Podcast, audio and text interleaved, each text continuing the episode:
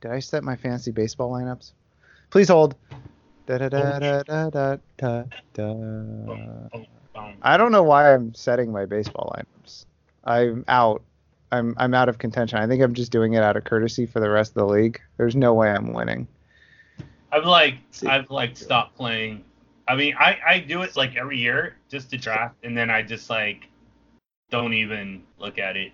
Well, do a best ball draft then.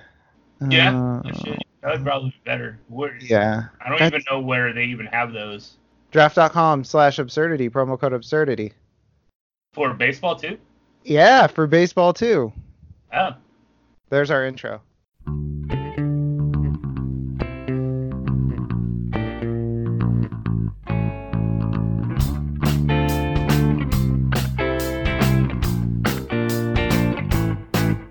Hello, everybody, and welcome to episode 41 of the Football Absurdity Podcast. My name is Jeff Krisko, and it's an old school recording today. It's just me and Mike, no Evan. He's out gallivanting around. Um, he's on vacation. He's taking a well earned break. So it's just the old school guys, just me and Mike. Uh, Mike, how's it going today? I'm doing good. Hopefully, Evan's having a great time. Uh, other than that, yeah, I think um, everything is everything is, is good for this Friday. Mm-hmm. He's in the city, which, depending on where in the country you are, that could mean different things. For me and Mike, that's what, where, Mike?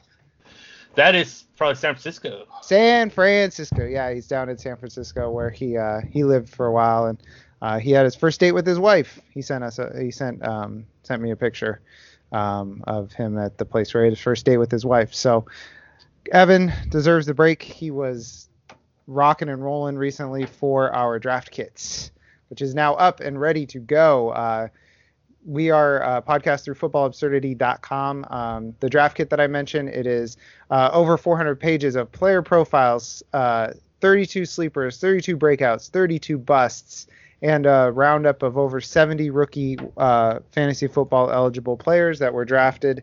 Every player that was drafted that was eligible for uh, fantasy football, you can get a little blurb about them in there so you know um, what to think of them coming into the season.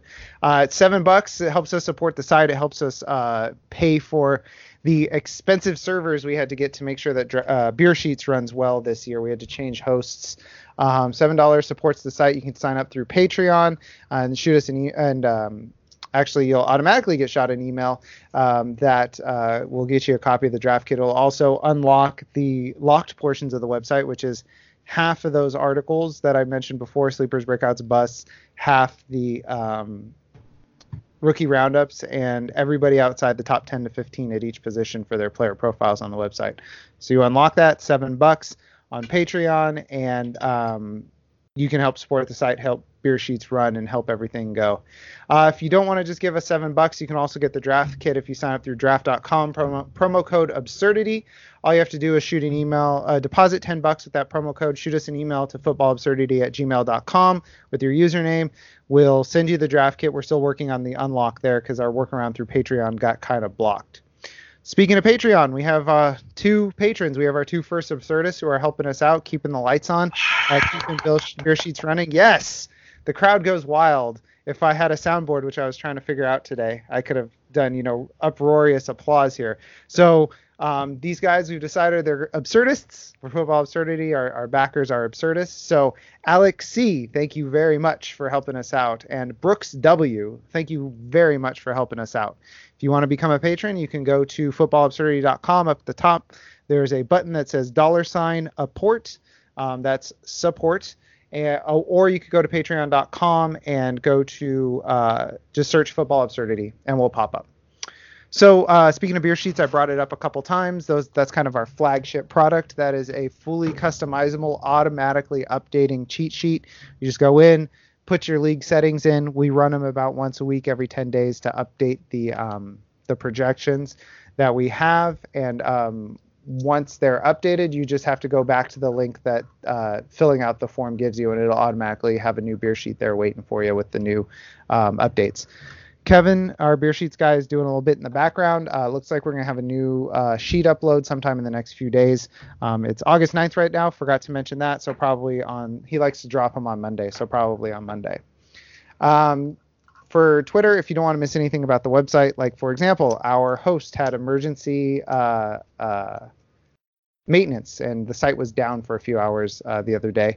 So uh, if you don't want to miss anything like that, you can just follow Football Absurdity on Twitter. It's fball absurdity. Um, if you want to follow me screaming and yelling about Damien Williams, uh, you can follow Jeff Krisko, K R I S K O. If you want to follow Mike for more well reasoned things about players, he is R as in R, F as in F, L as in L, and Red Zone as in Red Zone. So, uh, man, Mike, it's it's preseason. Football's here. Yeah, it's always good to to get football going. I don't really care to watch the preseason games, but I will take notes, read about it, and get the sort of inside take on it. Just because I could care less about some dude that's not even going to make the team playing three quarters out of the four. Yeah. So anything from the first few? I had some notes down, but anything about the first days worth of games that that stood out to you? You know, um, no, actually. Uh, I mean, we had a lot of injuries uh, come down, uh, and we'll talk about that. But yeah, nothing really, you know, exciting or or amazing that that's going on. Uh, Devin Funchess caught a pass. That was good. Good for him. That's good for him. It's good for him. Good for him to buck a trend and actually catch a pass. Um, I had a few notes on some stuff. Keke Coutee, um, who we love a lot, uh, he looked what looked to be really bad. Did you did you see any clips of his his uh, his injury yesterday? Yeah, I did actually see that, and I was like, dude is out for the season. Yeah. Um, but it looked like all kinds of CLs were gone. ACL, MCL, Yeah. UCL, you know, yeah, um, it was. UCLA. But uh, it turned out to just be his ankle, and it sounds like everything's going to be okay with him. But it, that thing looked bad. Um, another thing, David Montgomery. If you uh, were a David Montgomery truther, nothing should have changed yesterday.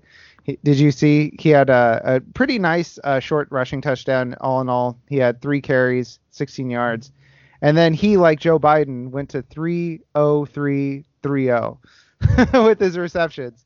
Three catches or three targets, zero touchdowns, three catches and 30 yards. So I thought it was kind of funny in the wake of the uh, the Joe Biden 30330 debacle from the debates that uh, uh, uh, David Montgomery had a line that kind of matched that.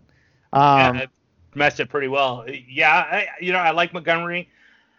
He's he's a plotter though. I mean, he he's if if you want anything, you could probably just look at Derrick Henry and match those two guys up. Uh, so we'll see what actually happens. But I like Montgomery. Just I don't think he's his yards per carry average is going to be very high.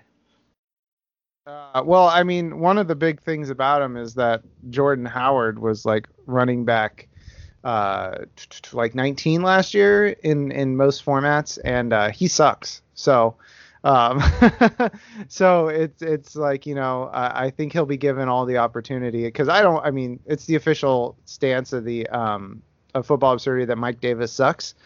So, um, I uh, I, I believe in, in David Montgomery this year, and I think yeah, I think uh, Derrick Henry's a little a little uh, uh, stingy with praise for him. I think he's better than than than Derrick Henry. Um, Well, what he does do better than Derrick Henry is catch the ball. yeah, that's what I was gonna say. That's what I was gonna say. He's uh he he's he's not uh, a jitterbug by any means, but he does catch the ball a lot better than Derrick Henry. That was my main qualm with your Derrick Henry comp. So I'm glad you know how wrong you were. So congratulations.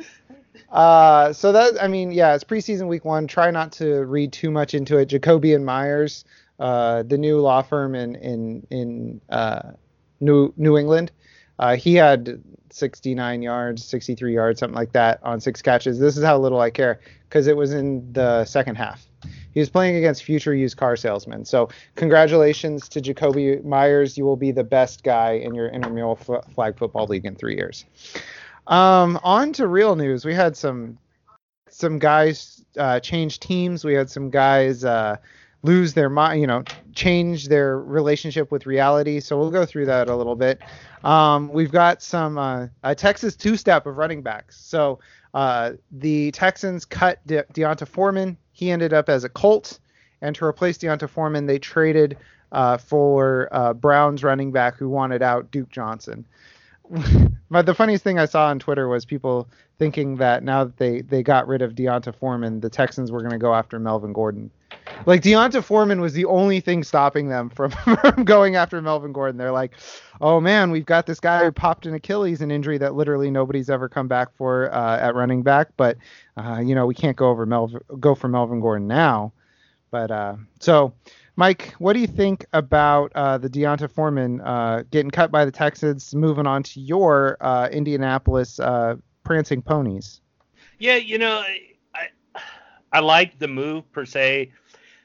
I don't think they're going to expect much out of Foreman, so it, I'm looking at the most at the most what he can do for the Colts at this point is maybe short yardage or goal line.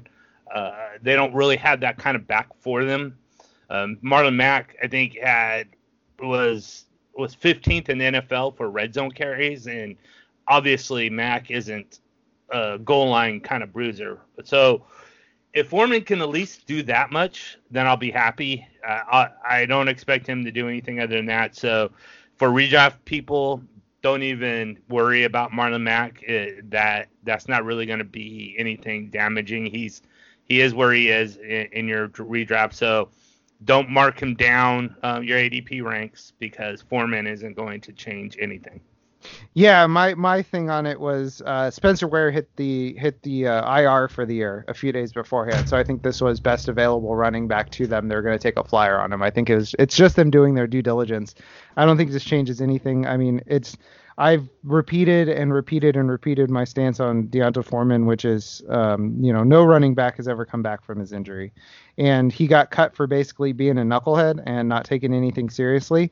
And I don't think a guy who gets cut for not taking his recovery seriously is going to be the guy, or for taking the team seriously, it's going to be the guy who uh, took his recovery seriously enough to to buck the trend. So, I mean, I'm done with D'Onta Foreman. It it it it helped Lamar Miller slightly that was immediately undone by the fact that uh, Duke Johnson is now a Texan. So Duke Johnson on on Houston. What a, uh, what say you?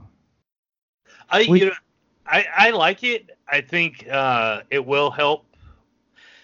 Well, you're right. Uh, Lamar Miller is going to. At first, I was like all about it. I was like, yeah, that that that's going to help uh, Lamar Miller. But I think it's a give and take because Lamar Miller is adequate at catching the ball. I mean, he's he's absolutely no Duke Johnson. Duke Johnson is probably the best, if not one of the best, uh, pass catchers in the NFL right now.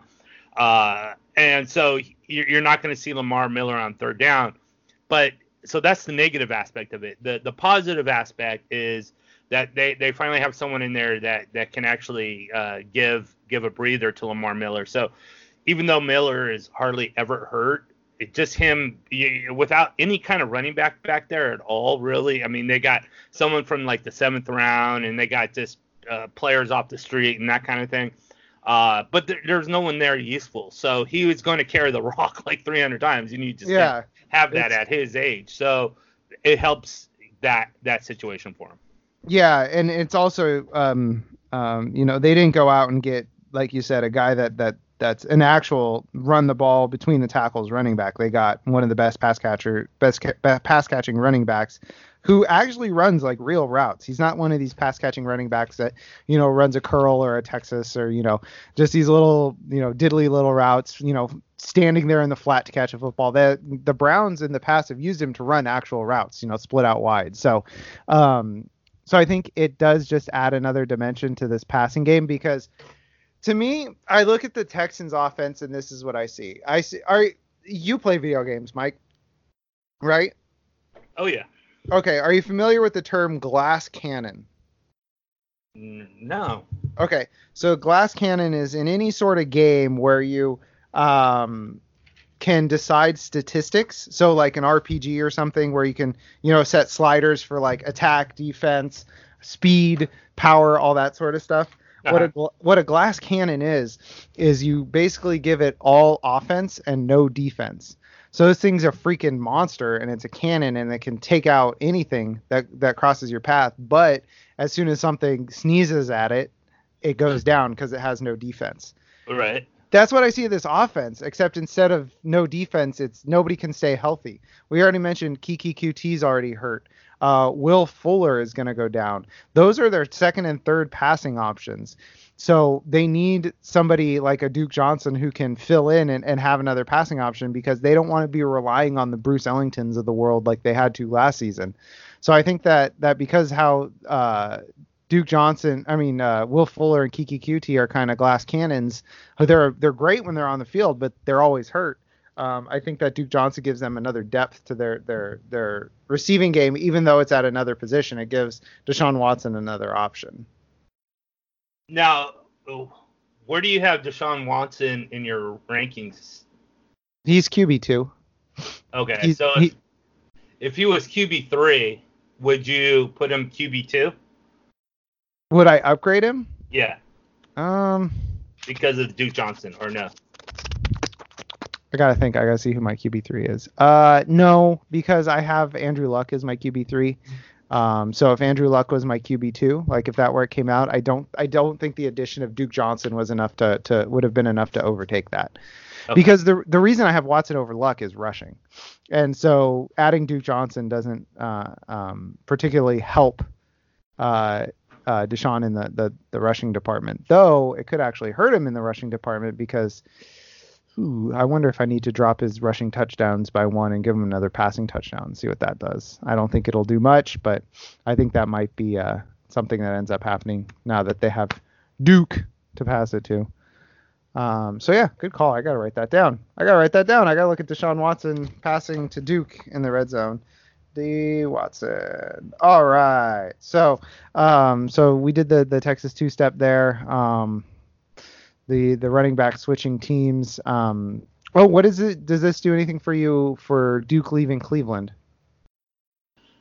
You know, I, I actually was thinking that um, they don't have uh, a passing running back that I thought of off the top of my head. Uh, Chubb is adequate. Uh, Kareem Hunt, of course, can catch the ball, but he's not coming back until like week 10. Mm-hmm. So that that's going to change dramatically as far as uh, out of the backfield kind of kind of situation. So I boosted I boosted up uh, um, Chubb's reception total and also all the three uh, receivers uh, Beckham and Njoku and Landry.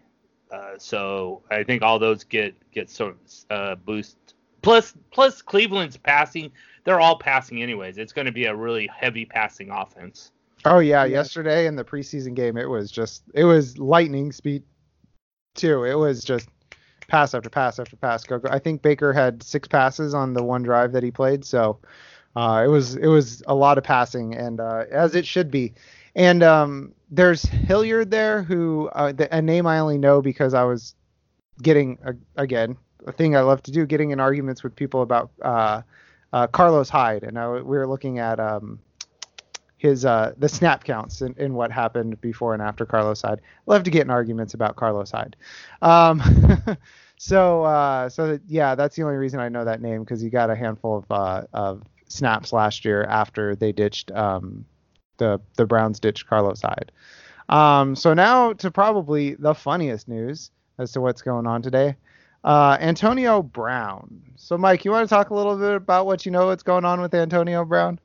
I don't even think Antonio Brown knows what's going on with Antonio Brown. Whew, that's the right answer. uh, so, for those that don't know, Antonio Brown decided that out of nowhere, he is not going to wear any new helmet that is restricted uh, for his use. In, uh, in other words, I guess what what they do is uh, these players have particular helmets that they wear, and they can only wear it for a certain duration of time. And when their name is up to change a helmet, then they have to change a helmet. Well, Antonio Brown's name came up this year, and he has refused to wear any new helmet. According to him, it's because of eyesight. He can't see out of it very well. Uh, don't know about that. I'm kind of I kind of figured that the way these new helmets are, how technologically advanced these these uh, helmets can be, I I'm pretty sure they would figure out that anybody could be able to see out of this, but according to Brown, he can't. And so since he can't see out of it, he refuses to wear it. Therefore, he won't be able to be on the field if he's not in a helmet unless they adopt some kind of rugby rule. Um, other than that, I, I don't know what's going on with the dude. Yeah, so uh, that's that's the most recent thing, and actually, I was I was reading about it just before we went on. So what it is is everybody in the league has to use this new helmet, but it started last season. But unless you'd used it for a certain amount of time, I think it was, you could get grandfathered in the old helmet. So it was like the only big names that used it last year were like Brady, Rodgers and, and Brown, and Brady and Rodgers have switched over, but Brown's getting all fussy about it. Um, and uh, went radio silent. And and Mike Silver has this huge thread on it on Twitter about all the things that went down. About uh, over the last week, we found out um, Antonio Brown has really messed up feet because uh, I I'm I'm not sure on the order of events, but he had uh, pretty bad blisters, and then he had cryotherapy on his feet, but the cryotherapy gave him light frostbite, and so he, uh, I mean, on Hard Knocks, you, you could see him; he was barely able to move. So it's a very weird situation there. And today, this morning, there was reports that he was radio silent for the last 10 days, and the Raiders have no idea what's going on with him. And then you find out it's because of his helmet. And then he says Adam Schefter reported that he said he may not, he if he can't wear his old helmet, he'll never play again. And he the the funniest part, which I don't know if you saw this detail, was did you see the thing about his using his old sneaking his old helmet on? No. He took his old helmet, which must have been, it had to have been a Steelers helmet. He took his old helmet and he painted it to look like a Raiders helmet, but it just looked like garbage. And he thought he would trick the coaches into letting him wear his old helmet. Like this is a very serious thing for him. And Uh, I don't know what's going on with him, but it's another one of these things. This I can't think of another year where more top flight talents have so many question marks for such stupid things. You've got two holdouts. You've got Todd, Gurley, Todd Gurley's weird knee situation. Now you've got Antonio Brown rapidly disconnecting from reality. And even if he does report tomorrow with it with his new helmet, who knows when he's going to play because of his stupid cryotherapy feet. So it's like these four players are they could make or break your league. You know, if one guy balls out and goes those three guys around or those four guys around two through four and or two two through five and win your league because they all perform like they should or the he the guy could end up in last place because he burned his second, third, fourth, and fifth round picks on guys that couldn't play all year. So it's just absolutely crazy to me that that four guys who were they were all first rounders last year, weren't they? Brown, yep, Gurley, Gordon, and Zeke. Yeah, we're all first rounders last year. Now you've got two holdouts. You've got uh, problems from head to toe literally head and toe. um, and you've got um, this knee thing with Gurley that we have no idea what's going on. So I can't think of another year where we've had this much top flight talent with so many question marks. Like usually it's like one guy a year that that garners all the uh, the questions and attention. But now now we don't even know where to look because it's four four different guys that are fitting that bill. Well, I can tell you in 25 plus years that I've been doing this, this has never happened. Never. Yeah, this is uh, this is this is wild. Okay um, yeah, it, it's pretty crazy. I haven't been doing it for 25 plus years, so. All right, moving on from uh, one guy who uh, can't keep his uh, his feet in one piece to a backfield that can't stay in one piece. How about that for a transition, Mike? Yeah. Uh, Andy Reid today, head coach of the Kansas City Chiefs, said that the the backfield there is probably going to look like a committee. Um, Damien Williams has been a second round pick in a lot of a lot of uh, sites, third round pick at worst on on the rest of them, and uh, I've been kind of uh, pounding my fists and screaming from the rooftops that he isn't worth it. Um, and now we have this from Andy Reid, which you'll say that his uh, Damien Williams truthers will say it's coach speak, but guess what? They were all about the coach speak last week when uh, there was some weird quote from uh, Andy Reid that said that Damien Williams is their running back one. Now he's got to go out there and earn his keep with it, um, which people took as it being, hey, he's a locked and loaded running back one. Um, but now this this thing is uh, coach speak that uh, I guess you can believe if or you can't believe if you're Damien Williams truther. I don't know. What's your take on it? Because I could talk literally for the rest of the podcast about this situation. I, you know, I, it's just hard for me to believe that Damien Williams is a workout horseback. He has some talent. He's not. Yeah, exactly. so, I mean, he can do both. He can run the ball and he can catch the ball. So, you know, that that sort of in the very basic definition gives him uh, a work workhorse or bell cow kind of you know stipulation, but for reals, the do- the dude just isn't good enough to uh, fulfill that definition in a robust way. So, with that said, then I believe more in Andy Reid saying, okay, well, we have Carlos Hyde and we have Damien Williams. What we could do here is give Carlos Hyde, uh, you know, first and second down carries and give Damien Williams and throw him the ball. So why why not do RBBC? The the issue too, though, is I I honestly don't even don't I can't remember even going back to Philadelphia where where Andy Reid was uh, you know using a running back by committee. So that that's the kind of thing I'd have to look into it, but that's the, that's the only thing that kind of off the top of my head is is questionable. So here's the thing with with uh, Andy Reid and the running back by committee thing. Uh, people say, oh, he loves to have a bell cow back. back. Well, okay. So, so he the the FF statistics database goes back to 2000 again mike my apologies. Goes back to 2000 and, and it, what it does there is it one of the things you can do under the the coach history is uh, you can see who their running back one was each year and who got the most uh, carries for them. And you can see the number of carries and all that stuff. For 16 of 19 andy's andy of andy reid's seasons he's had LeSean McCoy, Brian Westbrook, Jamaal Charles, or Kareem Hunt. So, Mike, I if you can tell me which one of those guys should have been a running back by, you know, been in a running back by committee, I'm more than happy to listen.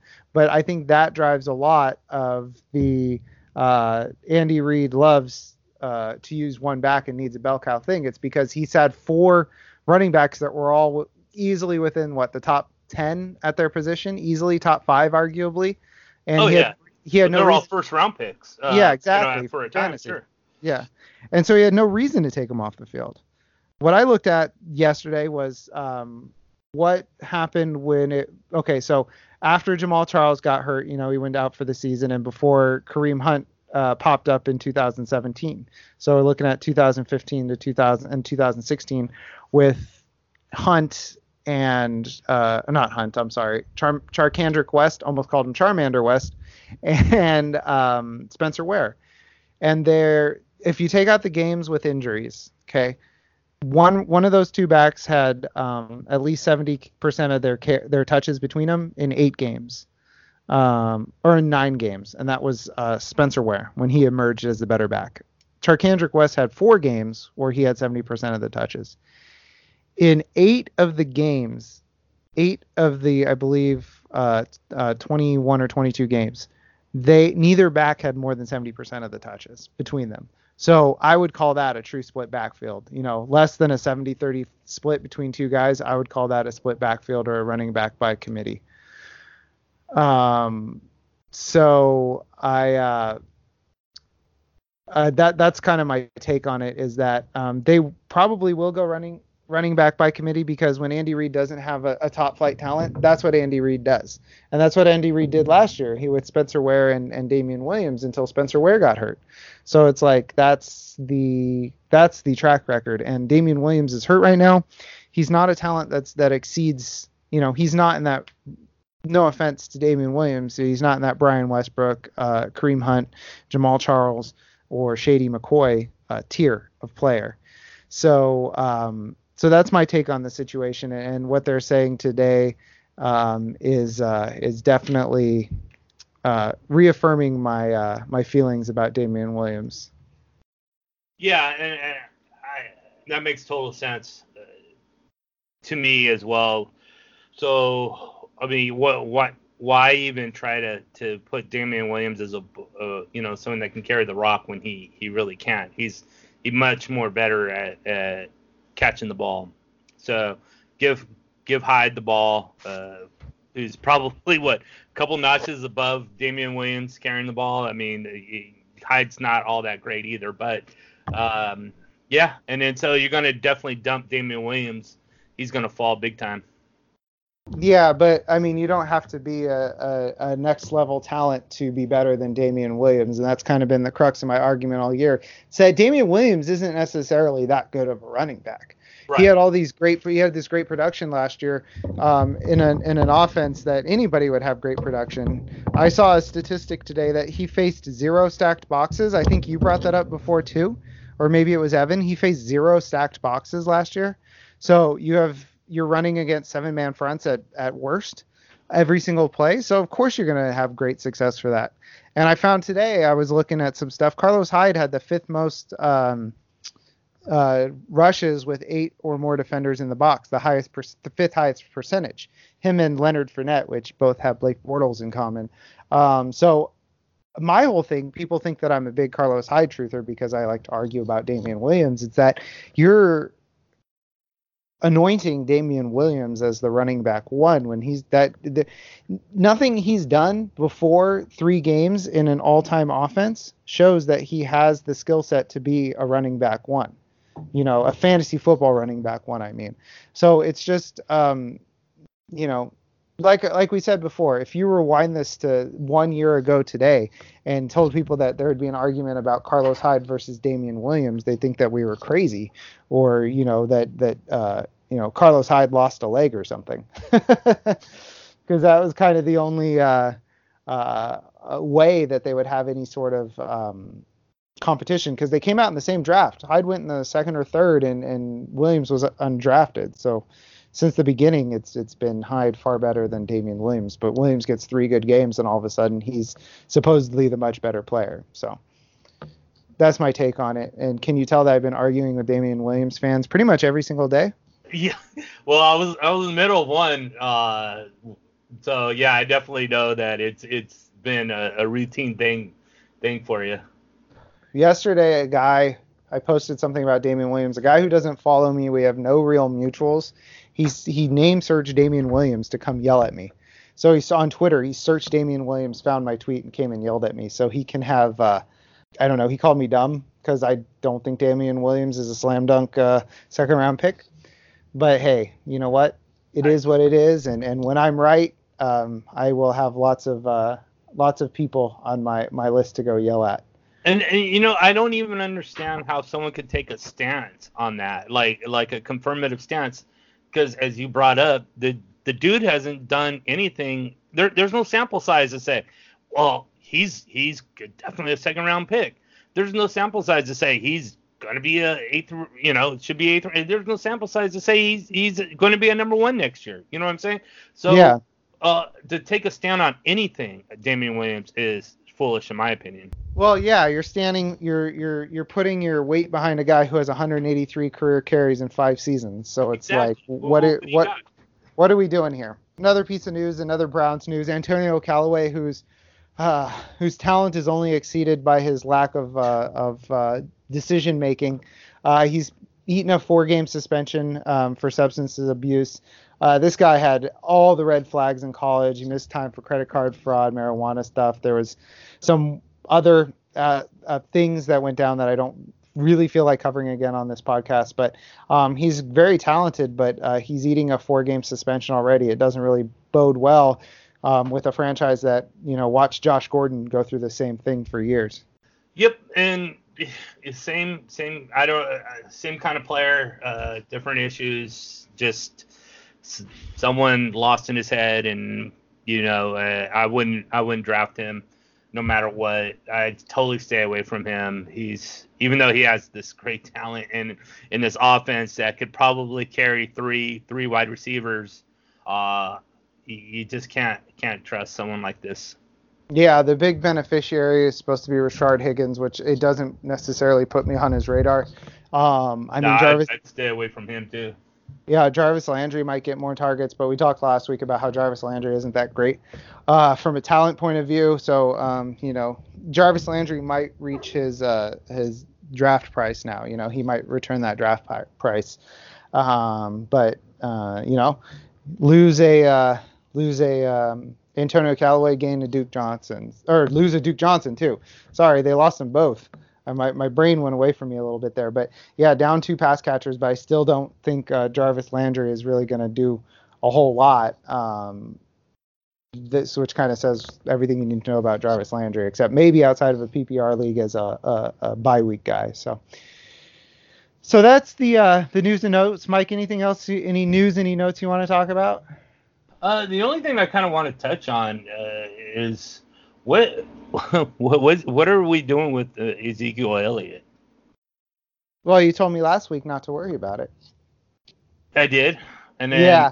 we're we're here a week later and nothing's going on. Um, I'm I'm starting getting that that nervous twitch. Uh, with, I mean, I don't think there's still anything to worry, about, but I'm I, I am getting a nervous twitch. What, what what's your thoughts?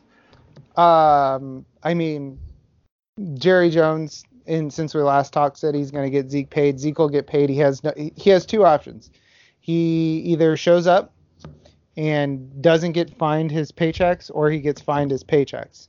So they have a, an offer out to him supposedly that's supposedly to um, generous, um, but at this point he has no leverage. He's got to show up, and and and so I'm I'm not worried yet. Um, I um, I, I just think that he's going to get paid. That's been my position that Z- both Zeke and Gordon are going to be there week one. So, um, yeah, and, and it's different. If you go back to last year, I said the opposite with Lev Bell. I said I was worried about it. Lev Bell was a free agent. He wasn't under contract. He just hadn't signed his tender, so he could do whatever he wanted without getting fined. But Gordon and Zeke are going to are going to eat some fines if they don't um, they don't show up to uh, to play. So that's kind of my take on it. Okay. Yeah, that, that's yeah, that's sensible. I especially with I, I even Elliott even has less leverage than Gordon because uh, he's not he's not even a free agent. I, I think Gordon's a free agent. No, Gordon's going to be a free agent next year. Um, Zeke is going to be a free agent in two years. Is that what you meant? Yeah, exactly. Okay, I thought you meant like a like a Lev Bell situation again. So, all right, so that's news and notes. Uh, before we get started on pick your poison, I need all fantasy football fans in the audience to listen up. Which, if you're not a fantasy football fan and you're listening to this, probably a member of one of our families. So thanks for listening. But fantasy football fans, we need you to listen up. Do you want to join the biggest NFL season-long tournament ever? Of course you do. If you love fantasy football, and we know you do because you're listening to me and Mike Jabber about it, then you need to enter the $3.5 million Best Ball Championship on draft. $3.5 million given out to the winners of this tournament. Million dollars goes to first place. Uh, that's real money. It's not credits to the side or anything. This is how it works if you've never played best ball. What it is is you draft. You do the same snake draft that you do in all your home leagues. Patiently wait for your turn, get upset, and slam the table when uh, the guy goes before you. Um, get auto drafted and uh, end up taking a 25th running back when you actually needed a third wide receiver. Stuff like that. You know all the fun of a, of a snake draft. Uh, you do that. You can do it on your on your computer on the mobile app, which I use, which is great. It's very convenient because everybody has their phone on them at all times. It sends you a push notification when it's your turn to draft, so you can just tap it, load it up, do your draft, move on. You get a little uh, fantasy football sprinkled in throughout your day. So uh, what you do is uh, after you're done drafting your team, that's it. That's all, all you have to do. There's no trades, no waiver wire to deal with, and you don't even have to set your lineups. Your best players get automatically started, and you'll get the best possible score your team could score every week, guaranteed. That's how best ball works. So if you got, let's throw a guy out there unlikely to bust because he's doing great, uh, like Antonio Brown. say you draft, say you draft Antonio Brown, and Antonio Brown doesn't show up for the first three games because his feet are frozen. You don't have to worry about making sure that Antonio Brown's out of your lineup. Or if you have Todd Gurley, Todd Gurley is the perfect example because his knee, it sounds like they may or they may give him some games with four carries, some games with 17 carries, some games with two carries. You don't have to worry about that. On Todd Gurley's good games, Todd Gurley's in your lineup. On Todd Gurley's bad games, Todd Gurley's not in your lineup unless your team is really bad. So all you do is uh, uh, it's no salary caps, play like a real life snake draft, and um, if you want to do this, if this sounds interesting to you, there's no better place to play, and you can draft right now. Load it up. You can be playing in 20 minutes. Leagues start every couple of minutes. Um, I started one last week waiting for a prescription to be filled at CVS. So it's that easy. It's that quick. For the $3.5 million contest, this is what you have to do. You go and you enter, you draft, and you're a millionaire 16 weeks later. That's it. That's all you have to do. So you can join me on draft today. I like I said, I use it. I love it. All you can do is download the app at any time in the Android store, the i the Apple Music store, And then what you're going to want to do to get a free $3 uh, entry is let them know that we sent you. Uh, it's promo code absurdity. A B S U R D I T Y. You put that in, you deposit 10 bucks at the minimum, and uh, it helps us out. You get $13 um, worth of play. And um, like I mentioned earlier, email us, let us know that happened. You'll get a draft kit for free. So through the $3 token, through the $7 draft kit, you're getting $10 worth of value, and you still get the $10 to play with on draft. So it's a win-win-win. Um, so just a reminder that's draft.com promo code absurdity um, to get uh, $3 free uh, with a $10 deposit, a $3 token, and a free copy of our draft kit. So again, just search draft in the App Store or go to draft.com and play with us for free with promo code absurdity. Mike, this week we're talking about tight ends. We've talked about if you want to check out wide receivers, running backs, quarterbacks, check out the three previous episodes. Um, so this week's pick your poison is going to have to do with the, with uh, old man tight ends. I called them. There's four guys that are kind of going into the same range. Um, uh, sort of at the back end of your your your drafts, kind of tight end 13 through 18, depending on where you're drafting and what the the ranks say there. And uh, just wanted to see where you what you're thinking on these guys on old man tight ends. So we've got Delanie Walker in Tennessee, who's back and healthy. Jimmy Graham in Green Bay. Jordan Reed in Washington, who's healthy for now, and Greg Olsen, who's supposedly healthy. So there's a trend as to why these guys are are kind of slipping in drafts. So who are these guys? Let's just assume it's uh, your last pick before your kickers and defense. They're all there. Who are you going to draft? Yeah, I, I think it's it's definitely Delanie Walker by far. Uh, I, I it's almost it's almost so easy I could do it blindfolded. Do you have a touchscreen computer? How would you draft him blindfolded? How would you or do or do you use the uh, the speech to text? You're like you're like in Star Trek. Computer, draft Delanie Walker. Yeah, Cortana. Cortana draft Delanie Walker. Uh, so yeah, I, I mean, uh, who would be second in that in that group? Graham, why don't you order them for me? We're gonna switch up pick your poison. Why don't you stick them in order for me? Okay, so in order, I would have, of course, Walker first, uh, Reed, Olsen, Graham. Reed, Olsen, Graham. So um, the only quibble I have with that is what have you putting uh, Olsen over Graham with uh, Greg Olsen's uh, foot issues? He's only played uh, half the games over the last two seasons. Yeah, obviously that's a that is a concern. Uh, Ian Thomas is is a concern too, uh, uh, his backup tight end, because if Ian Thomas can show that he can surpass Greg Olsen, they're definitely going to relax with Olsen and, and being his target. But uh, I, you know, yeah, he's hurt. Yeah, he's old. But Jimmy Graham hasn't done anything in like I don't know how many years. Uh, and I really don't see him doing much now. I mean, he didn't do anything in Green Bay last year, and why would he do anything in Green Bay this year?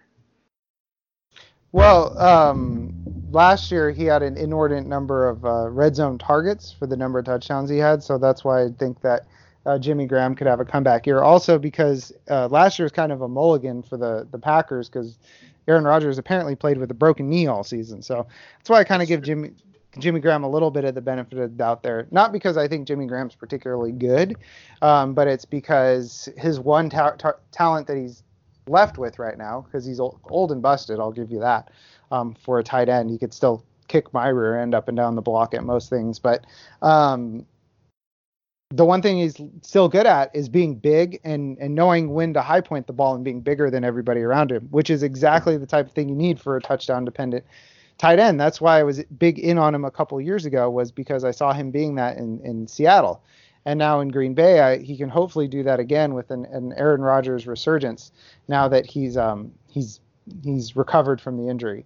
Also because of what I said about Greg Olsen. It's not necessarily how much I like uh, Jimmy Graham. It's how much I my my hot take. This is my my hot take is uh, Greg Olsen has less than five game, full games left in him in his career, and Ian Thomas is going to take over partway through, and he's going to be everybody's hot waiver wire pickup in week six or whatever.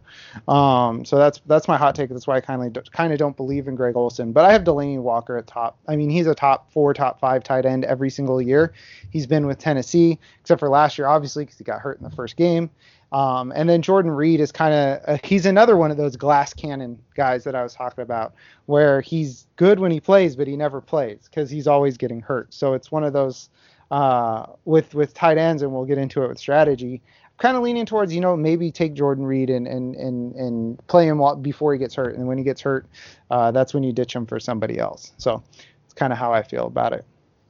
You know, also I think that uh, with with Jimmy Graham they have rookie uh, Jace Sternberger there, and Sternberger uh, could definitely uh, make some room. Obviously, as tight end, he's not worth anything in redraft, but I can definitely see them trying to work him in, doing uh, some red zone and, and take that away from from Graham as well. I mean, it's possible. I just don't. I just don't see that as probable. Maybe because I discount rookie tight ends kind of more than than than most people do. So that's that's probably why. I, like I said, I can see it as possible, but not probable. So, um, so yeah, now that we've gotten pick your poison out of the way, it's time to talk Mike's favorite position. Do you know how many times Mike texted me this week saying, "Buddy, I am so excited to talk tight ends. there's position, there's a position that I love to talk. It's tight end because it is so good, up and down the board, just so many options to talk about." no, Mike got Mike got mildly upset that Evan wasn't going to be on the podcast this week because he had to talk more about tight ends. Tight ends. Uh, you know, and you know what? I'm I'm probably you know how we all sort of have our positions that we are good at at picking. I have always uh-huh. been pretty dang good at picking a tight end, and uh, I, I and I still hate him. So I showed you pretty much how much I dislike that position in fantasy football. Yeah, I'm trying to think what position that I'm probably best at drafting. I'd probably say tight end, um, probably tied with quarterback and wide receiver and running back. I think I'm good at. Yeah, I think I'm good at kicker and DST. I'm a little I'm a little rough on, but I think I do a pretty good job at all the positions. but but yeah, um, tight ends. Um, Evan Evan kind of coined the statement, and I coined the the term. Uh, he said tight ends are meh. They're just bleh. They suck. And and it's it's my my thing for it is all all tight ends are meh, which is a team. So um, that's that's something I kind of thought up. So it's it's a team. That's what I think about for tight ends. All tight ends are meh. I mean, you have your three guys at the top. You have a couple guys, um, maybe a few guys now, uh, Engram and um, Howard and Njoku with the opportunity that um, losing two pass catchers presents for him. You have those guys in the middle, and then you kind of have Eric Ebron, Jared Cook, and then you just have this whole just mess, just this sludge of tight ends after that. That you know, um, throw Hunter Henry up with um, uh, David Njoku and them. I forgot about Hunter Henry. Um, so uh, so that's kind of how I see it. Uh, how do you see tight ends playing out this year, and what's your strategy with them? You know, uh, before we get to that, yeah, there are also nothing's really fun about them as well. I mean, uh, there's no more Gronk spike, so because Gronkowski's retired, so that that that was always fun to watch how how far that ball was going to fly into the air. Uh, before Gronk was Tony Gonzalez and his dunking um, of of the ball in the goalpost, which is illegal now in the No Fun League. Exactly. And so they're a tight end, Travis Kelce. It's on you, man. You, you need to figure out something to to keep this position alive because. Dude, he's a dancer. He dances so much. He like hits the quan. He does all kinds of stuff. Well, I need something with with the football. I, with the football, do something with the football. Dance with the football. Do something. Um. So right. outside of that, uh, let's uh, top five. Do you what, what which direction should I take this? Top five start at five or top? No, just five? just talk to me about your general tight end strategy when oh, you're go you're sitting down to do a draft. What are what what's your plan for your tight end? Okay, so and I'm going to incorporate this in, in, sort of my home league too with you. So here here's the scenario. Okay, so uh, if, for those that that missed the show or whatever, you guys can go back and listen to it. But I'm in a home league and we do lottery style for each round, and basically lottery style means you don't know where you're going to pick because it's picked out of a hat. So each round you can you can you're going to be picking at different positions. It's not constrictive like a snake draft. So uh, this year I have the seventh pick in the first round and the eleventh pick in the second round. Oh, so uh, you know it ahead of time. It's not that each round. I thought you guys would like draft around and then pull names out of a hat and then draft around. That's no. what I thought it would. That I that seemed crazy to me. I was like, man, you you got to really be on your toes. Yeah, yeah, no, yeah. Our our our attention span is is bad enough. Uh, if we had that, it would be chaos. It would be total chaos. Uh, so yeah, that that no, it, it's all pre predetermined uh, prior, about a month prior to to draft time. Uh, so I got the seventh and eleventh pick, and right now on my team uh, for keepers, I have Juju Smith Schuster and Andrew Luck. Andrew Luck, mm-hmm. I have with the third pick or with the third round. So I have no third round. Uh, my, okay. my question is right now with the seventh and 11th, uh, do I go wide receiver and match up like, say, a top top flight wide receiver with Juju Smith Schuster and take a tight end at 11 and have no running back until probably the fourth round? Or do I grab, say, David Johnson if he's still available at seven at the seventh pick, and grab a tight end in the second round? Uh, or do I do running back, running back? I guess what I'm trying to say is, do I should I grab a tight end in the second round? Uh, also, George Kittle's off the board. He's he's been kept. So I have Travis Kelce, Zach Ertz. I'm sure either one of those guys are going to be there at 11. What, what do you do? I would pro- I would go running back. I, I think you're kind of setting your team up hard to to with with keepers if you don't and, and one of your keepers isn't a running back. I think that that running back talent pool is going to dry up pretty quick. So I would go running back there, not tight end if it were me. The I, I think there there's quite a few as far as running backs uh, in the fourth round. I could go no running backs, uh, do the running no running back theory, uh, because there's nobody other outside than Derrius Guice, who I don't even think so is you know. Uh, so uh, everybody else is, is going to be gone off the board before I even get to seven. All the other running backs you think who's av- who's available i mean that's that's that kind of is the big question is is it depend i don't know who's being kept so. So so basically anybody that's in the adp of a second round is available in the second round. Anybody in the fourth round adp is available in the fourth round.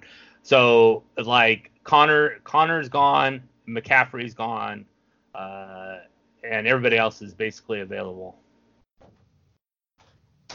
Um I mean, without seeing the list, I'm not sure. I, I would go running back. It wouldn't even be a question to me. Not even not a tight end wouldn't even enter my mind because it sounds like it's really playing out like a regular draft.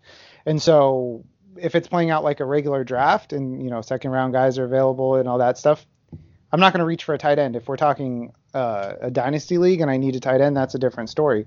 But you're only keeping a couple guys. I wouldn't I wouldn't reach for a tight end at all. I would go running back in the first round. Um, I would not be going for Kittle um, in the first round. No, no I mean, I'm not not Kittle, not Kittle, Kelce. No, but I mean in the second round. If Kelce's available at to me at the 11th pick, do I go Kelce? Uh, I, I wouldn't. I, I well at the at 211 I would. At 211 I would, but I don't think he's going to be there. If the talent that you say is off the board is off the board, I mean, at least Juju Smith-Schuster should be going ahead of him. I'm guessing a handful of other guys that should be going ahead of him are going to be gone. Um, I don't think Kelce makes it to 211, so um, I would take it if I were you, if he's there. What yeah, about Ertz? Would you take Ertz at 211? No, Ertz isn't my second tight end this year, so I would not take him at 211. Okay. Okay. Ertz, there's there's too many too many uh, so much of his value is tied up in in uh, his in um, inordinate amount of targets that he's is I mean it's splitting hairs at the top, but I see him kind of being behind Travis Kelce this year. So um, just a uh, just just kind of my overall opinion about tight ends. Okay, that works. Uh, that's pretty much my idea. I'm thinking if, if Kelce's there, and like you said, he's probably not going to be, but if he is there, then I'm probably going to have to pull the trigger um, at 211.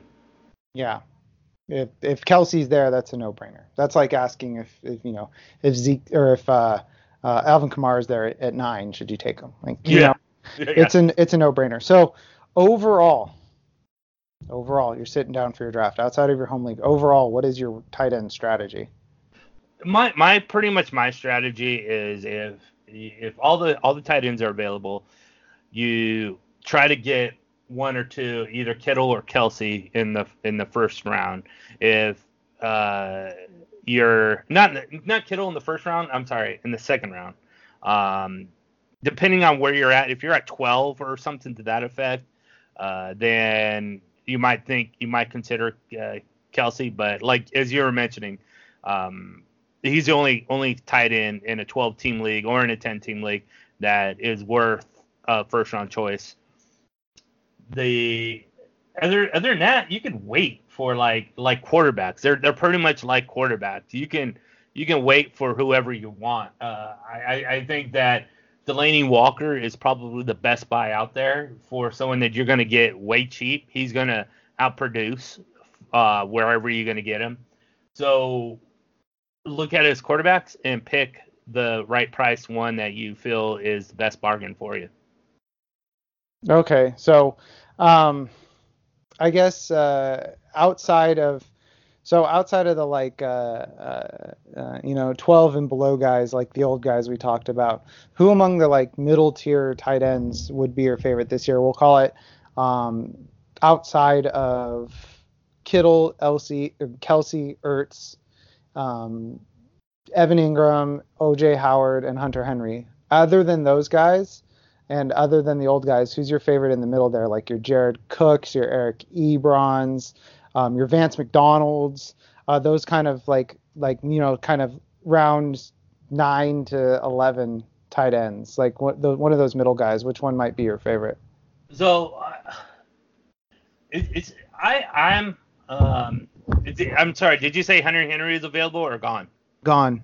Okay. Um, then I'm definitely going to either look at uh, maybe Austin Hooper or Jared Cook. Those are going to be my two guys. David Njoku definitely going to be in there as well. But I, you know, I with Njoku, you're not going to get a lot of touchdowns out of him. You're you're looking at probably like four touchdowns, but he's going to catch a lot of passes. So 60, maybe 60 receptions. Um, but someone like Jared Cook, I expect with that Saints to finally for them to finally get a tight end worthy. Uh, but Cook is another player that has never worked anywhere except for Oakland for, for last year. So is he going to work in New Orleans? We we really don't know. Yeah, he has Drew Brees, but Drew Brees is starting to fall apart uh, now. Anyways, the dude's old. So is is I mean it's really a toss up. So uh, I, I would probably go with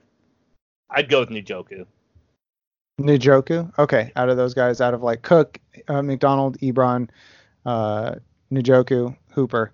Um, I I know how it's going to work out for Jared Cook in New Orleans. It's not. We've played this game before. We've played this game. Uh, tight I, tight ends who aren't named Jimmy Graham have gotten less than four targets per game from Sean Payton. So, uh, I mean, we've played this game with with Coby Fleener. We've played this game with Ben Watson.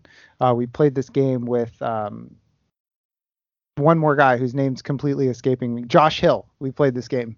We've played the the New Orleans Saints tight end game, and it's a game that I'm not really willing to play. Jared Cook has, like you said, one good year in Oakland where he was the only receiving threat in town. So it's like I'm not gonna invest in that at all, and I'm I'm not really investing in any of these mid round tight ends because my strategy is I'm gonna wait if unless Kelce Kittle, Ertz fall to you know Kelce to like the two you know, middle of the second or whatever, or Kittle to the, the middle third, or Ertz to the middle third, then I'm then I'll look at them. But I'm not reaching for one of these guys. Um, Howard and Engram maybe if they slip to like round eight. Henry, I'm just uh, I can see the upside there. I'm just I don't know. I something about it just just bugs me a little bit, but I I can't really put my name on it because I, I am not sure, quite sure what it is. Then you get into Cook, McDonald, Ebron, Njoku, and it's just kind of, mm, you know, I may get Eric Ebron for for nostalgia's sake, but I think uh, he can have a significant downside with uh, with uh, uh touchdowns this year. So unless one of those guys falls really far, I'm looking at this Hooper, Mark Andrews, Delanie Walker, um, sort of sort of tier, and then backing it up with an upside guy. So I might end up with two tight ends like a Jordan Reed or a Dallas eh, or one of those three guys and a Jordan Reed or a Dallas Goedert or a Mike Gesicki, an upside player, a deep sleep like uh, Darren Waller, who without Antonio Brown should add some uh, should uh, wake up a little bit his sleeper status. So that's kind of my strategy with them is um, they're not a priority position for me. Like um, like we talked about with quarterbacks wasn't really a priority position. Neither's uh, neither's tight end for me. Yeah, uh, I, I you probably can get Waller, and he'll probably, if not, uh, be the best buy you get all year. Um, probably one of the one of the closest, just because you can walk up at the, your last pick of the draft and write his name down, and he'll produce pretty much anywhere, uh, at least I I, I imagine uh, top 15, um, somewhere around there, if not better.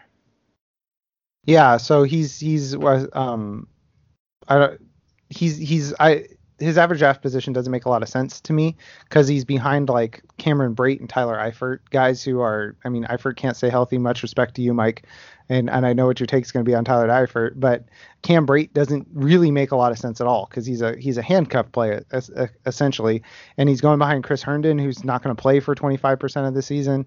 Um, so it doesn't it doesn't make a whole lot of sense for me for his ADP or his uh, expert consensus rank to be that low. So um, I'm kind of with you there on the strategy. So Mike, we're gonna switch over to talking sleeper, bust, and top five now that we've gotten strategy out of the way. So um, we've had some back and forths about uh, who I think your sleeper is going to be. So who's your sleeper tight end for this year?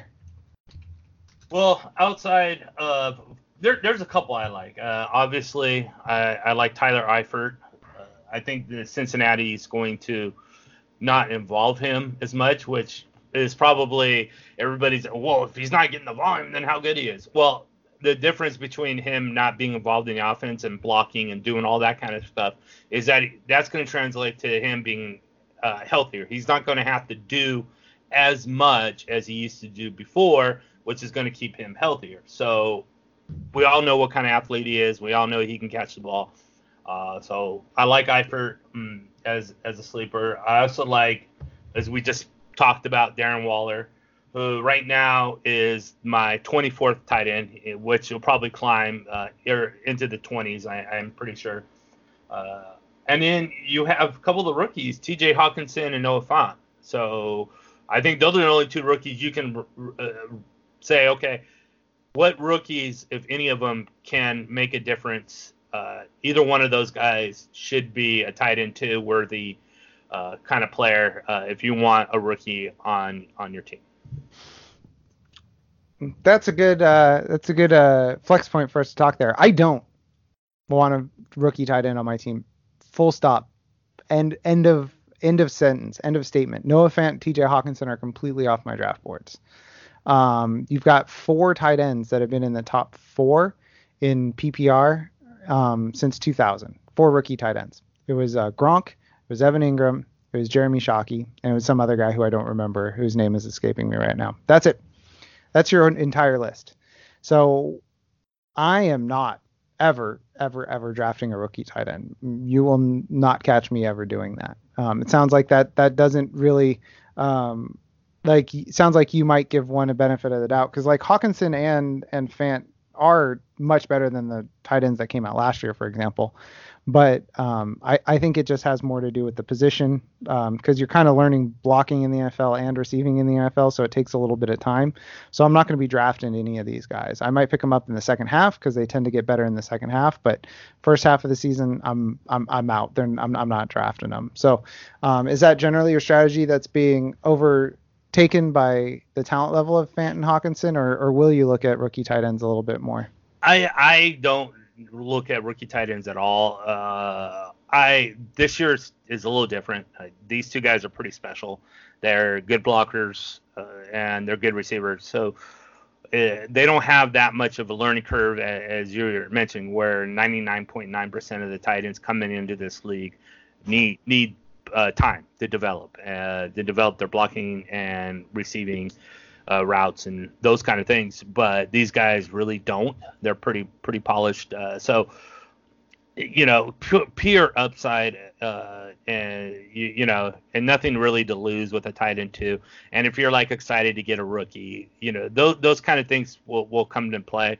But yeah, every year, um, I'm not looking at a tight end to be put on my list. I just think this year is kind of that Saquon Barkley kind of aspect. Not to say he's Saquon Barkley, but he, as much excitement as we had for his running back being in the first round without even knowing this dude Barkley last year is sort of that transpondence towards the tight end that these guys for the tight end rookie position are sort of that special. Well, I mean, my take on it is is if you go back, I forget how many years I went back, but um, I think it was the last 10 years. The if you take the best rookie tight end season every year. Their their end of season stats, the one that scored the most fantasy points. One, it was never the guys he thought because it was the guys getting the fluky touchdowns. And two, it would have been tight end, I think 16 last year, 16 or 17, depending on format. So even if they do have, even if they are the best rookies, I mean, you're kind of getting them at cost, I feel like. And you're looking at a back end tight end one um, just because of them being sort of the new hotness. That's kind of how I feel. Because um, y- you can, I mean, blocking, yes, they can block in, they could have blocked in college, but it's all everybody says that it's the you know the hardest transition outside of quarterback is is is knowing your blocking assignments. Uh, they say it's for the offensive line, but it applies to the tight ends too. They got to learn this stuff. So that's why I see it it kind of the beginning of the year not not a great call to go after him, but late in the year, um, they could develop into that like Ian Thomas did last year. Yeah, no, I, I agree. I, I he, if I'm what I'm just saying is, I would not put them um, as you know a mandatory pick. I would I would definitely like them better off the waiver wire, but uh, just personal preference. Um, if if you are like one of those that like to have a fresh face and has a lot of upside, you know, your last pick of the draft, uh, these these tight end rookies uh, can be beneficial. Uh, but if I'm looking at you know Hockenson and Fant, and, or you know um, I don't know um, Kyle Rudolph or Mark Andrews or some of that effect, then I'd probably go with Mark Andrews over over the rookies. Okay, so who is your one sleeper that you're putting your name on? Um, my one sleeper, I, I, you know, from the very beginning, I definitely Ian Thomas. I, I think that uh, the pretty much it, the it's ending um, for oh, name escapes me right now. Um, Greg Olsen. Yeah, Greg Olsen. Thank you. Uh, Olsen's Olsen is probably pretty much done, uh, and I think Ian Thomas is going to come on by maybe week four and really blow it up. That's my take. Like you mine, took, think alike. You, you took my take. You took my take. All right, my sleeper. So last, so this year's draft, we got all hot and bothered um, by Noah Fant's measurables. That's, I, I could change it. I can go to Noah no, Fant. No, it's fine. You you chose no, I, I Ian like Thomas. Noah. He's not my sleeper. all right, all right. I, I, I like Noah Fant, but go ahead. I mean, the heart wants what the heart wants. I asked you for your, for your one your one sleeper, and you gave me Ian Thomas. So I'll go with my my sleeper this year. Um, we got all hot and bothered looking at um, Noah Fant's, uh, you know, all his measurables at the combine, his aggregate measurables, his his percentiles, everything's kind of 96% or higher, and um, so because of that his athleticism and his ability as a pass catcher, um, and his size and everything, we we we we I mean, Mike kind of outlined why he thinks Noah Fant might break the mold on rookie tight ends. There was a tight end last year who had all the same measurables, give or take. I mean, not exactly, but um, there he's in the 95th percentile or better at everything on PlayerProfiler.com. Um, he played in an, one of the most disjointed, jumbled offenses in the league last year, one of the worst. Uh, his head coach got fired. Um, he's on a team without a real tight end one, and uh, he ran with the ones, and he got um, two targets last night. The only starter to get more than one target, or one of two guys to get more than one target from their starting quarterback last night. I'm talking about Mr. Michael Gesicki, tight end for the Dolphins. He's free. He's at the end of your draft. He's free tight end real estate. He's tight end 24 right now, and um, the best rank has him at tight end 15. So you can get him at the end of your draft. Nobody's going to snipe you.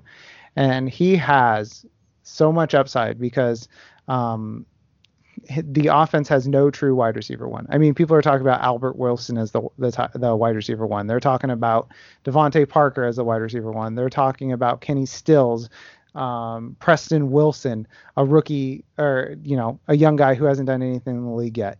So in that situation, somebody's got to emerge, and I would look at Mike Gesicki of of anybody to do that because he will be the red zone weapon um, in uh, Miami and kind of like Oakland last year. He can be that uh, looter in a riot sort of thing where there's nobody to pass to but him, so the quarterback has no choice but to go to him. And and so tight end 24, um, I I have him in Scott Fish Bowl. I'm I'm kind of trying to keep my eye on him. If I punt tight end entirely, he's the guy I'm going for.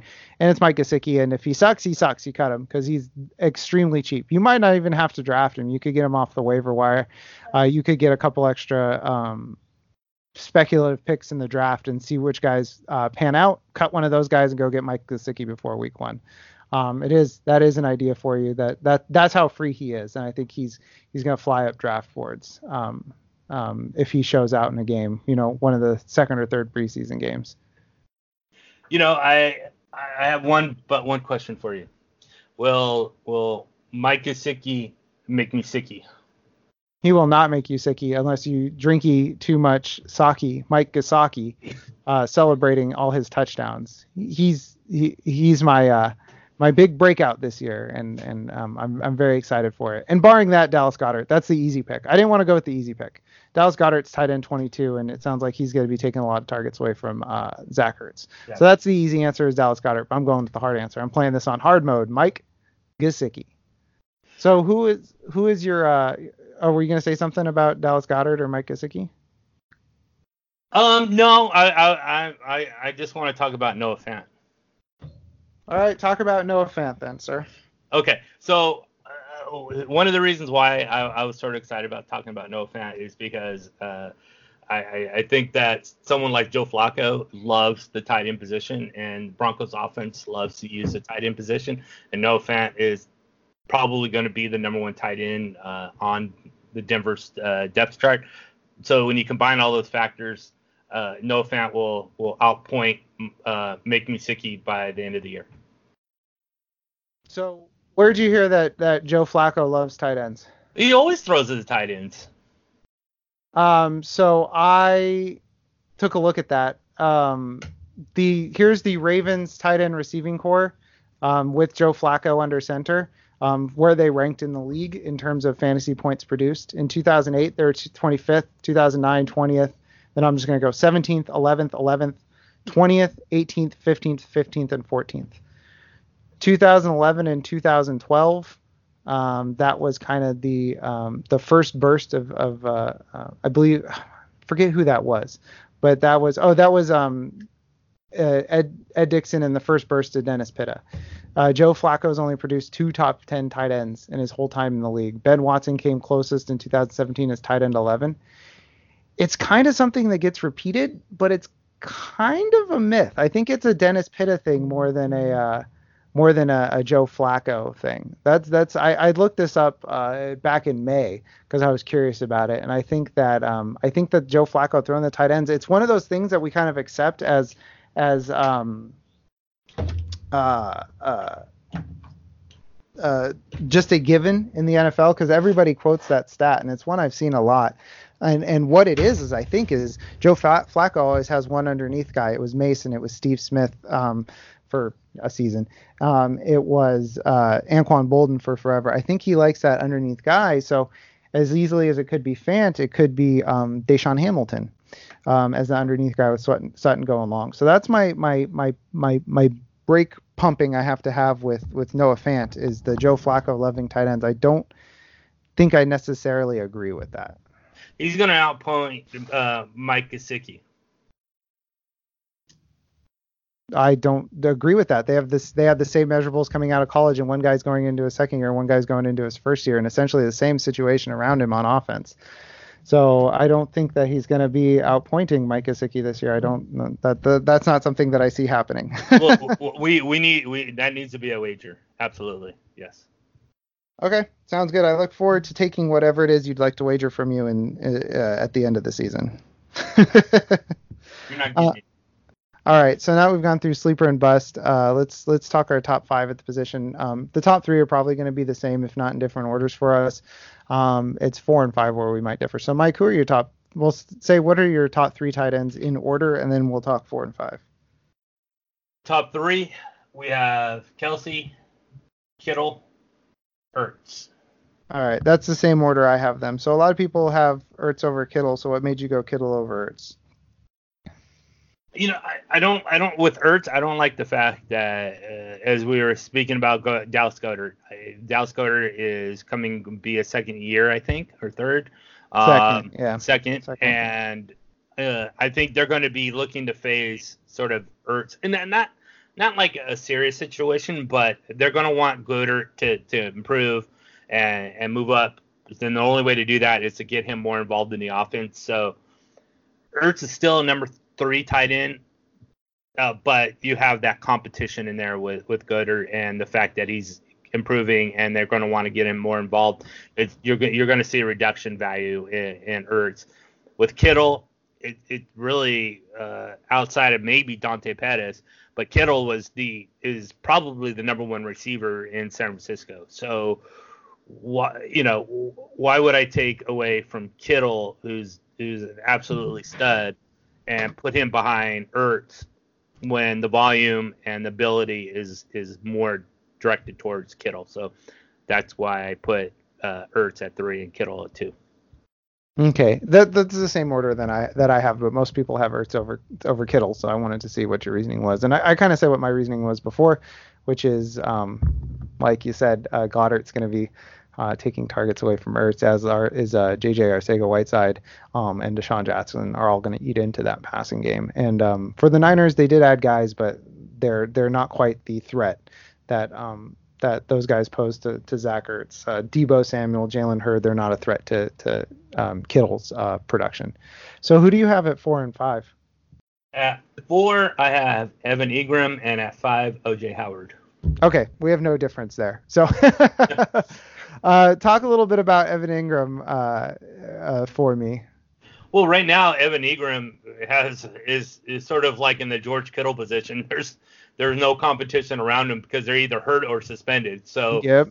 it's it's definitely the uh, Evan Engram show for the I think the first four weeks. Uh, and you know he he's he's a good tight end that is athletic, can catch the ball very well, uh, can do get you some good di- distant plays.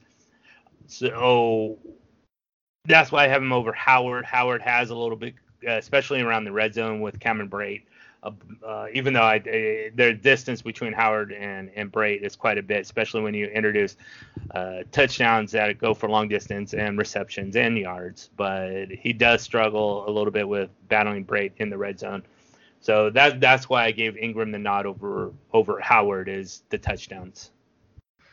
Yeah, I mean, uh, plus I think Engram is. I mean, they're both out of this world talents, but OJ Howard's had. They actually they've both had their injury history, um, but I think um, Evan Engram has a better chance at leading his team in targets than OJ Howard does, because OJ Howard has to contend with Mike Evans and and Chris Godwin too, very good receivers. Um, Mike Evans is you know top 10 guy in the league, and Chris Godwin, you know, maybe top 30 guy in the league in terms of, of wide receiver talent. So um, so those are some good options ahead of him. Whereas Sterling Shepard, we're yet to see. Golden Tate's on the downside of his career, and Sterling Shepard's hurt, like you mentioned, and Golden Tate's suspended for the first few games of the season. So um, the only guy really at the beginning of the season to contend with for targets is Saquon Barkley, um, the who is the other option who will probably lead the lead, lead the team in targets. It's either going to be the tight end or the running back, which kind of tells you all you need to know about the Giants' uh, passing game. Like I have Engram over OJ Howard too um, just because I think the sheer volume that Evan Engram's going to get is going to kind of uh, offset the uh, the OJ Howard um, um, targets. Even though I think OJ Howard's going to be a beast um, if he can stay healthy. Um, you know, he he and Engram are four and five for me because they both have a chance to to upseat one or two of the top three, and I don't see really any other tight end being able to do that outside of some fluky, you know, like 14 touchdown season that nobody sees coming. I can see Hunter Henry doing that like I said, a fluky 14 touchdown season.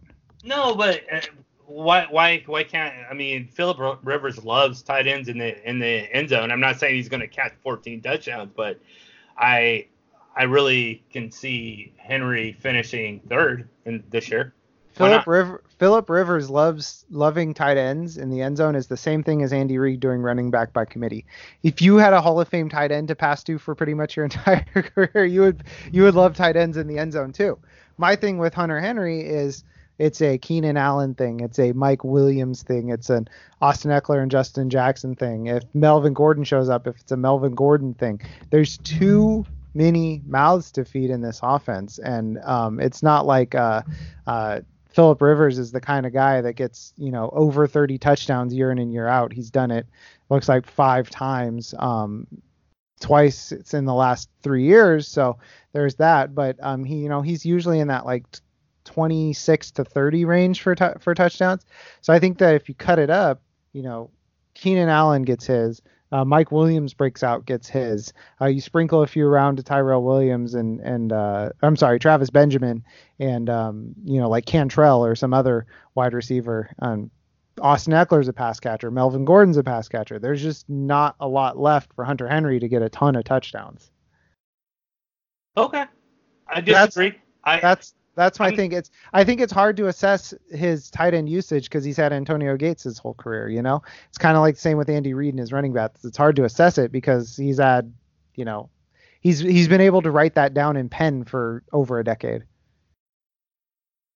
Okay yeah, that that that's how I feel about that. So, all right. So those are our top five, our sleeper and our bust. Mike had uh, uh, Ian Thomas as a sleeper, completely original thought by him. Did not copy me at all. Not a copycat. I'm not upset by it at all. and um, I had as mine as Mike Gesicki, the guy I can't shut up about. Um, uh, Mike, despite not having Noah Fant as a sleeper, thinks that Noah Fant's going to outscore Mike Gesicki. Um, his uh, Mike's bust. Um, oh, we didn't talk about busts. Oh my gosh, we didn't talk about busts. Who's your bust tight end for this season? Um, my bust tight end for this season. Why not? We'll just go with Vance McDonald. Easy. Why Vance McDonald? Because it's sort of like in the Jared Cook world of tight ends. Has done absolutely nothing but one year and I just don't see someone that's been a that's a veteran in the NFL for as long as he's been is all of a sudden going to be this great tight end that can do it every year. Yeah, um, if you search Vance McDonald sleeper, you'll find an article I wrote called "Your Vance McDonald Sleeper Sucks." Um, he has had um, 11 different injuries that have cost him at least a game. Two of them put him on IR. Um, the thing with these are is there are recurring injuries. He's been injured with his shoulder three times. His right foot, his right ankle, um, his right knee have all been injured multiple times. So they're recurring injuries. Um, he's had a disc hernia surgery and then he missed games because of back spasms. This isn't like Keenan Allen and his, uh, you know, lacerated spleen, sort of the one-off thing. These are chronic conditions that he's dealing with. It's 11 different injuries, two IR trips, and two different injuries in college. He misses 3.8 games a season. So he misses almost 25% of the season. My other thing is the people who are calling Vance McDonald a sleeper are doing some extremely bad extremely bad math to get him there. Just absolutely awful math. They're saying, oh, there's 200 uh, t- t- targets up for grab um, in in Pittsburgh, ignoring that uh, Ben Roethlisberger threw the ball more than 100 times more than his average and 70 times 75 times more than the the his second most passes in a season. He threw it 675 times last year. The second most time he's thrown it is 600. And per 16 games, he throws it, I think, about 531, as I think what my math came out to. So that tells you a lot about how many targets are going to be lost in the offense inherently. So there's not going to be this huge expansion for Vance McDonald that everybody's sleeping uh, or everybody's seeing in their sleeper things. Uh, Vance McDonald had um, 73 targets last year, and the average number of times that Ben Roethlisberger targets his tight end one per 16 games is 71 times. So he has to Vance McDonald has to greatly break the the mold, and and and people like to point to Heath Miller. Um, but Heath Miller only got about six targets per game. It's it's not like he's going to have this huge. I saw a guy say that he had 100 like 10 target upside. That's absolutely bonkers. There's not a world where Vance McDonald gets 110 targets. You need to you stay know, away from those kind of people on Twitter. They come to me. They come to me. But but there there's also the fact so that the the the offense is shrinking the number of mouths to feed are growing despite Antonio Brown leaving because now you've got James Washington in second year, you've got Donte Moncrief, you got Diontae Johnson, you got Jaylen Samuels, which everybody likes to talk about Jesse James and his 30 something targets that have been vacated, and they think that those are going to go directly to Vance McDonald. I don't know. Maybe the more dynamic guy that was a tight end in college might be absorbing those targets instead of taking them from uh, James Conner, like people have just decided is going to happen. You don't think maybe those uh, Jesse James targets are going to go towards uh, Jaylen Samuels? Just a thought. They're not going to Vance McDonald. They could be going elsewhere, and they might not even exist because Ben uh, Ben threw it far more than he normally does. So I said all of that, and I didn't even get into my most scathing issue with Vance McDonald as a sleeper.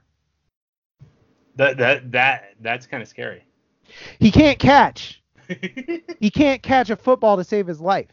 I I sat down because I was challenged a few years ago to say what exactly it is that about Vance McDonald that bothers me so much. So I went back and I watched every single target to Vance McDonald for the 49ers. Uh, I think it was the Chip Kelly season. Um, and my problem with Vance McDonald, I figured out what it is. If it's zone, he can find the spot in the zone, but he sits down in the zone and he gets almost no yards after the catch. my other uh, my other problem with him is that if it's man and he's not wide open, he alligator arms it because he's bracing for contact. He's a big guy, but he doesn't play like it. He's always afraid that he's about to get hit. That big catch and run that we all remember last year, where he put the uh, the the Buccaneers DB in the dirt put him on IR with uh, with a acute um, stiff arm. He was wide open when he caught that ball, so that was easy. So if he can be wide open, he'll catch it. If he can sit down in the zone, he'll catch it. If the ball's contested, he's not going to catch it. I am bitter. I was a I still am a 49ers fan. We had Vance McDonald's for several seasons. And there was a game where in one half in one half, there were two interceptions that were 100% Vance McDonald's fault. They hit him square in the numbers, and he bobbled it. And it, with his garbage frying pan hands, he bobbled it straight to the Bengals twice. He did this twice and a half. It might have been twice and a quarter. I watched it in person. I swore at Vance McDonald from there on out. So outside of the fact that dude doesn't stay healthy, the targets everybody expects to be there aren't going to be there. He can't catch a football. And and people like to say, oh well, the quality of the target matters. I watched him bobble two passes into interceptions in the same game that were square on the numbers that he should have caught, that he got both hands on. He got both palms on them. They were in his hands and he dropped them and he bobbled him to the Bengals. So I, in zero percent of leagues am I going to own Vance McDonald. I will own him nowhere. And I predict by week nine, most of the fantasy football uh, leagues are going to be there with me in the Vance McDonald ownership. He's not going anywhere this season, and I don't see any reason why he should. And if he does go anywhere, he's going as tight end eight. That's his ceiling. Tight end eight is his ceiling outside of some random 14 touchdown season. So it doesn't make any sense at all to me. So to answer your question, Mike, Vance McDonald is my sleeper or my bust too. Yeah, and, and just sort of the the to um, clarify what you're saying here. So catch catch percentage is, is kind of important for for NFL receivers because that means they can you know, kind of catch the ball. So if your catch percentage is low, that means you can't catch the ball. Um, and looking at Vance McDonald, we're looking his highest percentage, which um 69.4% last year he did. So Nice. yeah, other than that, uh, 58, 53, 25, 42, and then he had one year in 2015 with the 49ers where he caught 65% of his passes. So you're get if you're getting below 70%, then you're not doing a good job catching the ball, and he's far below 70%. Yeah, that's he, he can't he, he can't catch, and people want to say, oh, you know, quality of targets, which I will concede quality of targets were not great in in San Francisco for most of those years because the quarterbacks were bad. I mean, he was having like Blaine Gabbert throw to him, um, um, but I you can't bobble passes like that and and and try to t- you you can't have a player bobble passes like that to the other team and then try to talk to me about quality of targets you know?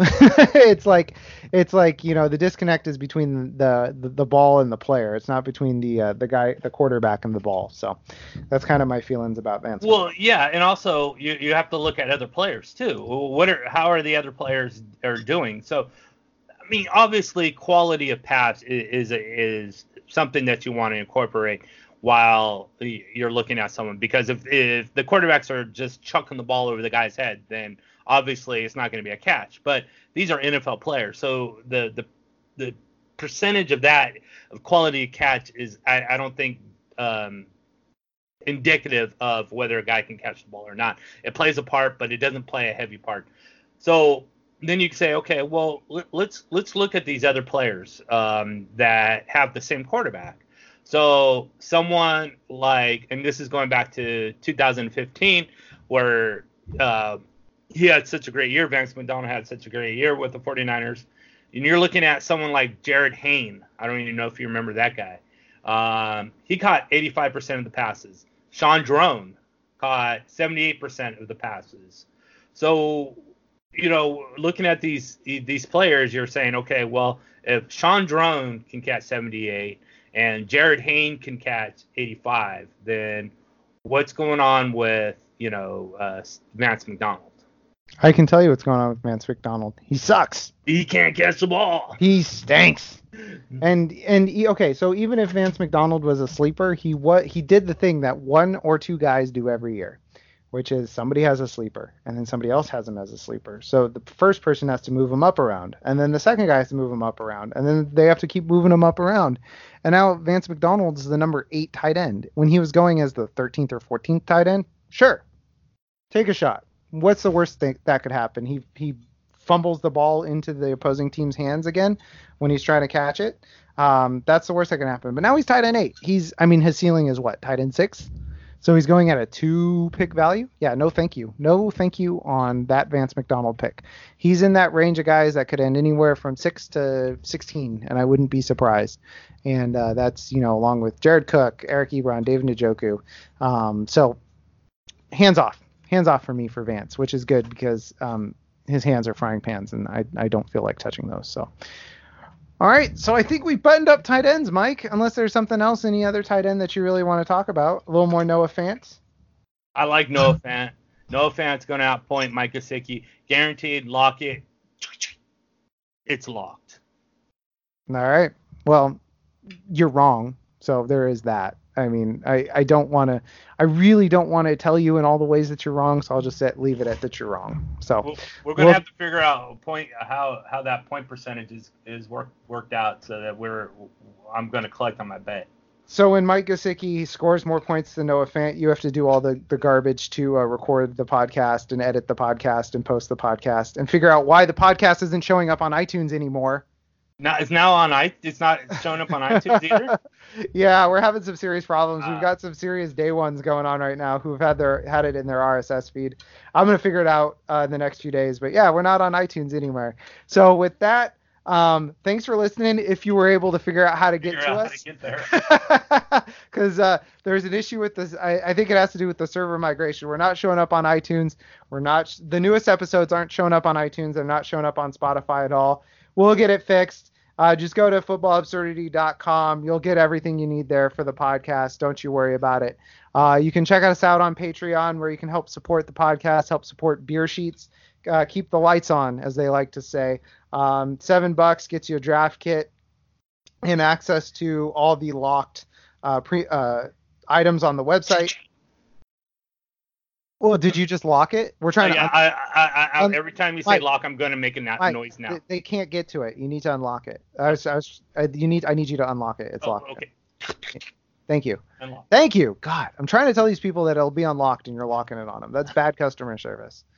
Uh, so just to reiterate, if you want more than just a draft kit, you can go to draft.com, promo code absurdity. Uh, register for 10 bucks. You get a free $3 token into a draft. Um, I drafted during the podcast. I told you how easy it was. You didn't even know I did it.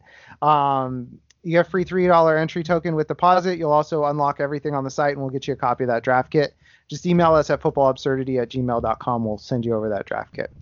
So uh, for uh, Mike, I am Jeff. We are done with our position previews. Next week we'll be back. Evan should be back, and I think we're going to talk Mike's uh, strength of schedule, which is his article in which magazine, Mike? Strength of schedule is in um yeah that magazine. No, That that It's- magazine on on in draft newsstands. book. Get draft book, uh, fantasy football draft book. Strength of schedule. You'll you'll be able to read how I predicted that uh, Tyreek Hill was going to play the full season, and al- also check out my draft with uh, people like Michael Fabiano.